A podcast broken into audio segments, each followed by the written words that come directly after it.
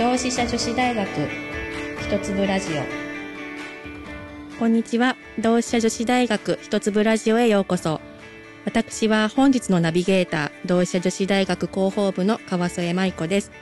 この番組では毎回様々なテーマで皆さんの日々の生活を少し豊かにするためのヒントを同志社女子大学の先生方による専門的な知見から一粒ずつお聞きしていきます。今回は現代社会学部現代子ども学科教授で美術教育学がご専門の武井仁先生に感性を育む親子のものづくりをテーマにお話を伺います。全4回にわたってここ京都にあります同志社女子大学のキャンパス内からお送りしていきます。それでは先生よろしくお願いいたします。はい、こんにちは。よろしくお願いいたします。お願いいたします。はいえー、先生は、えっ、ー、と、美術教育学をご専門ということなんですけれども、はい、えっ、ー、と、もう少し具体的に、あの、どのような研究をされているのかを簡単にお聞かせいただけたらと思うんですが。はい、今ですね、あの、まあ、中心的に取り組んでいるのが、まあ、二つありまして、はい、まあ、一つは、子供たちがですね、えー、まあ、造形遊び、ものづくりの遊びですよね。はい、それができて、存分にできて、はい、で触覚を鍛えることのできるですね、うん、えー、粘土質の土の開発、えー、それをスーパークレって言うんですけどね。スーパークレですね。はい、あの、えー、それを開発していることと、それと、えー、日常のですね、えー、身近な材料、例えば、まあ、紙コップとかストローとか色紙ですね、はい、えー、そんなものを使ってですね、うんうん、えー、作るですね、えー、あっと驚くですね、はい、手作りおもちゃ、えー、それをですね、あの、まあ、開発しているという、まあ、そんな感じなんですね。はい、ですね。土の開発とおもちゃの開発ではい、でしかもおもちゃっていうのは本当にもう身近なところですぐにできるものそうですね。ですか。はい、あの色紙例えば4分の1ぐらいで、うん、えー、えー、まあ後でちょっと見ていただこうかなと思うんですけど、はい、えー、コピー用紙ね、えー、16分の1でどんなおもちゃができるかっていうね、はい、まあそんなにもチャレンジしてみて、えー、結構ご機嫌なおもちゃをね、あの作ったり、ね、はい。そうなんですか。作りました。はい。ありがとうございます。なんかこう美術教育学って聞くとすごく堅苦しいイメージがあったんですけれども、なんかとっても楽しそうでワクワクする感じがしますよね。ちょっとあの、はい、具体的なね、あの中身、はい、あのお話ししますとね。ぜひお願いします。まず土のね、あの開発なんですけどね、えー、まあその土はですね、どんな土かというとですね、えー、これね、水を入れるとですね、はい、ニュルニュルになってですね、はい、これ、裸足で歩くとですね、このニュルニュルの土がね、指の間からぐにゅにゅっとこう出てきてですね、もう極めて気持ちいいですね。はい。そこでこう、えー、はい、足踏みするとですね、えー、本当にもう、えー、体の中のこう、あの、邪悪のものがこう、あの、粘土に吸い取られるような感じですね。えー、して、もうずっと一日遊んでたいくなるようなね、えー、あの、そんなふうな、あの、やつで。えー、で、水の量が減ってくると、今度逆にですね、はい、粘り、えー、粘性って言うんですけどね、はい、えー、それが出てきたり、可塑性っていう形ができるっていうやつなんですけれども、はい、でそういう性質を帯びてくるんです。うんうん。で、えー、まあ、で、形のあるね、いろんなものがこう、作れると、まあ、あの、いうことなんです。はい。ちょっと今日、お聞きのあの皆さんにはですね、あの見えないんですけど、うん、ちょっとね、あのそのものを持ってきたんですが、ありがとうございます。えー、これがまああの水をですね、たくさん入れたあのまあニュルニュルの感じのやつなんですね、こういうやつですね。ちょっとグレーっぽくて、はい、本当にニュルっとしたトロトロっていう感じ、はい、これたくさんある中でですね、裸足でやってもらうとですね、もう川戸さん、ああもう仕事なんかやりたくないと思うかもしれない。極楽の境地に行ってしまう感じですね。はい、これね、あのこの土のですね、もう一個いいことは、いいところは何かというとですね、えっ、ー、と、乾燥するとですね、はい、あの、まあ、焼き物粘土だったらですね、はい、あの、カチカチになってしまってですね、はいはい、もうあの、子供の手に負えなくなってしまうんですね。で、えー、ただこれはですね、えー、いいところはですね、こういうその、これ乾燥したやつなんですけど、これをですね、あの、子供の手でもですね、パキッとこう折れるんですね。で、水を入れるとまたすぐにですね、さっきの、あの、まあ、私服のひとときがですね、えー、現れるっていう、そんな感じのね、えー、土なんですね。で、まあ、それをですね、私はですね、はい、先ほど言いましたようにね、うん、スーパークレイと名前を付けて、はい、あの、喜んでるんです。で、まあ、それが一つ目ね。はい、で、それで、身近な材料での工作ということなんですけれども、うん、これはですね、先ほど言いましたように、いろんな身近な材料を使ったね、はい、おもちゃ作りを、あのやってるんです。で、これもですね、ちょっとこう持ってきたんですけれども、うん、例えば、えー、紙コップここにありますね。はい、あの今日、あの、川辺さんと、あの、初めての、あの、えー、まあ、あの、仕事なんで、はい、えー、まあ、紙コップの中にちょっと穴、小さな穴がいるんですけど、その後にですね、はい、えー、二つですね、えー、くるくるくるっと真ん中辺にですね、うん、鉛筆を使うと一番いいんですが、えー、えー、これで穴を開けます。はい、で、その穴を開けた後にですね、ハサミでですね、えー、それぞれの穴にですね、十字にですね、ちょんちょんちょんとですね、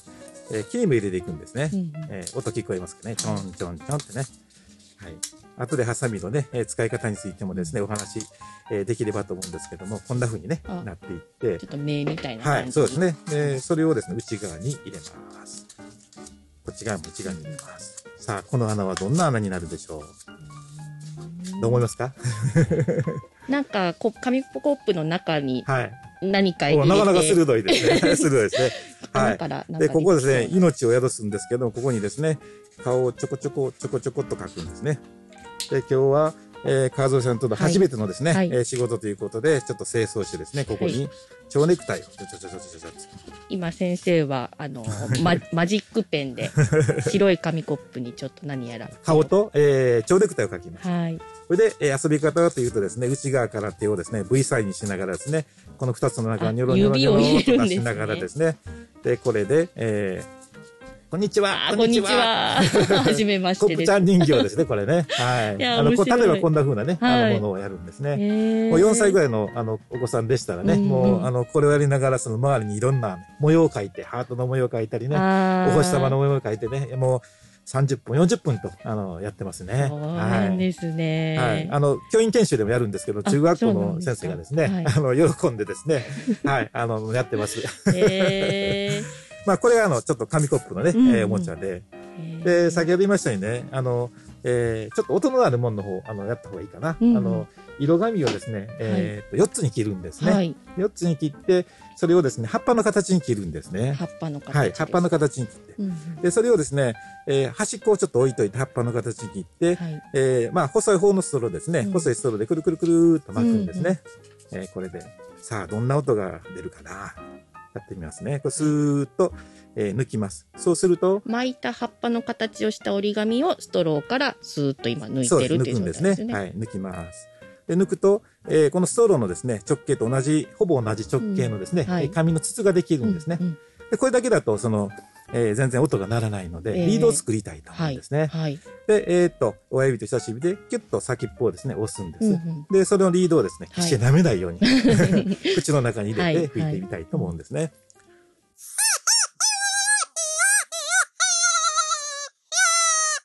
一瞬で楽器に変身しました。そうですね。はい。こんな、あの、えー、音の鳴るおもちゃが、あの、出来上がったりします。で、縦にですね、えー、今度その色紙を切るとですね、はい、えー、どんなものかというとですね、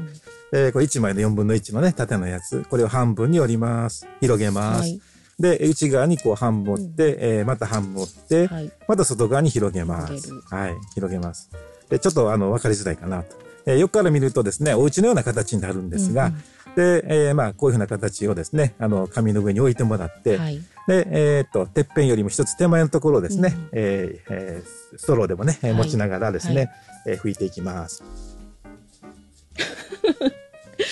すごい。で、これはあの、ヘコヘコくんっていう僕が一番大好きなですね、えー、紙のおもちゃなんですね。ヘコヘコ動いてましたよね。はい、そうですね。はい。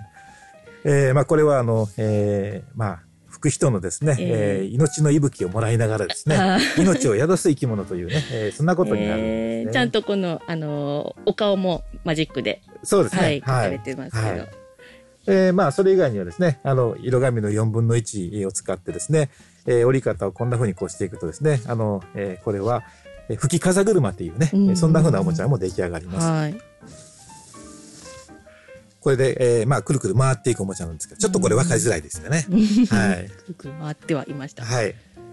さあ、それで、はい、一番その中でですね、うん、一番こうミニマムな材料。うん、で、これ、えー、何かというとですね、えー、これ、あの、えー、A4 の紙ありますよね。はい、で、これをですね、16分の1にですね、あの、切った紙がですね、うん、えー、こう一枚の紙になるんですね。はい。はい、さあ、田添さん、あの、えー、ただこれを一枚の紙使ってどんなおもちゃ作りますかね？し折るか、はい、ちぎるか、はい、おもちゃ、なんか動くおもちゃは難しい、私にとってはすごく難しいんですけど、はい、まあ、折って、ちょっと、あの、折ったところから、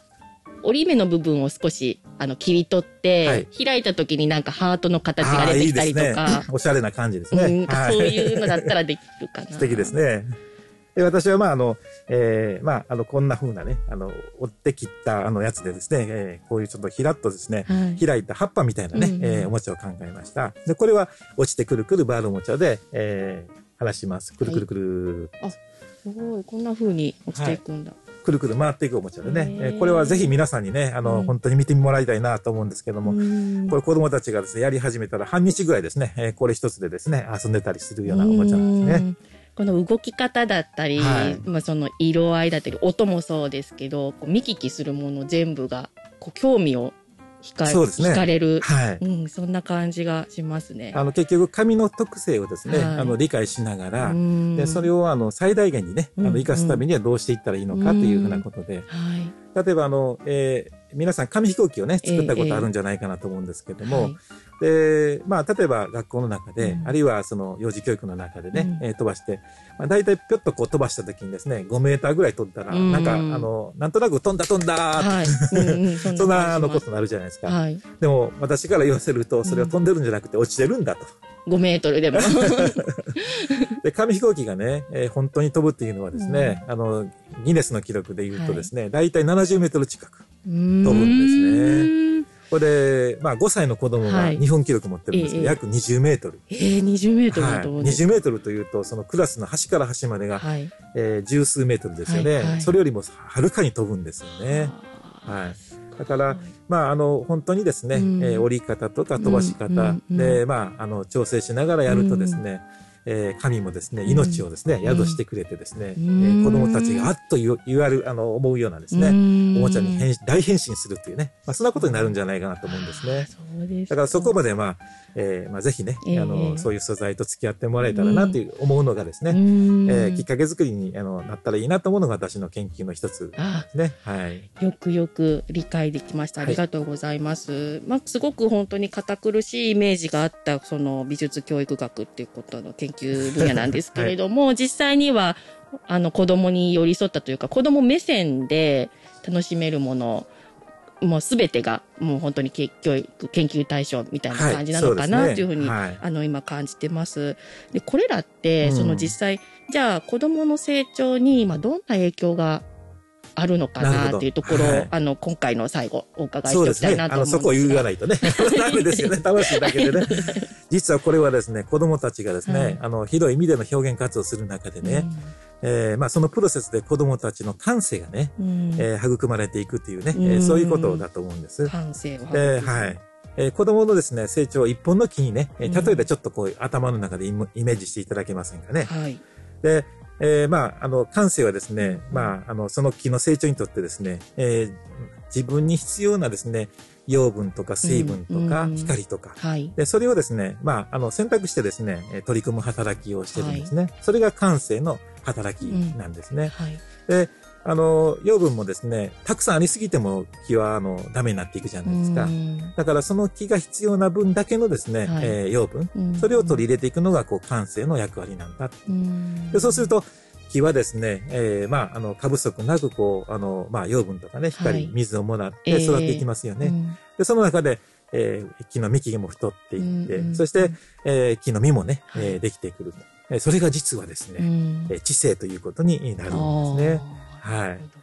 で、だからそういう意味ではですね、うん、えー、まあ、あの、子供たちが遊ぶことを通してですね、感性を豊かにするっていうね、うん、まあそういうことはどういうことなのかというとですね、うん、最終的に、えー、これは子供たちが本当に賢くなる、うん、えー、知性がですね、育っていくためのですね、まあ、あの、前提になる条件だというね、まあ、そんなふうな、あの、えー、ことが言えるんじゃないかなというふうに思うんですね。ありがとうございます。感性が豊かになって、それが子供たちの知性の発育に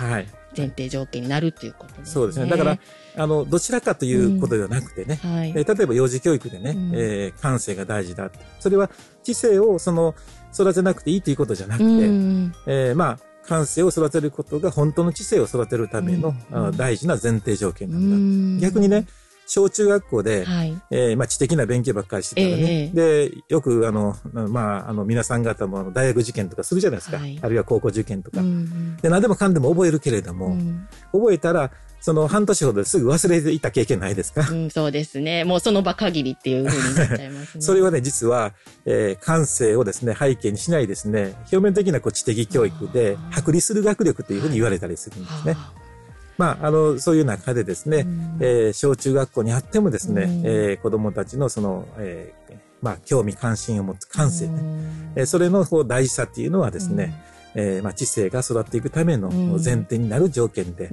まあ、知性感性っていうのは、まあ、あの、なんかな、あの車の両輪みたいな形でですね、えー、両方とも大事にしていって、うん、子供の成長がですね、うん、えー、まあ、あの、保障されていくということになると思うんですね。うんなるほど。よくわかりました。ありがとうございます。まあ、次回以降、その、まあ、感性を豊かにするっていうことの中でも、例えば工作であったりとか、はい、絵であったりとか、はい、少しずつちょっとポイントを絞りながら、またお話を伺っていきますので、はい、また次回以降もぜひ楽しみにさせてもらいたいと思います。本日はありがとうございました。どうもありがとうございました。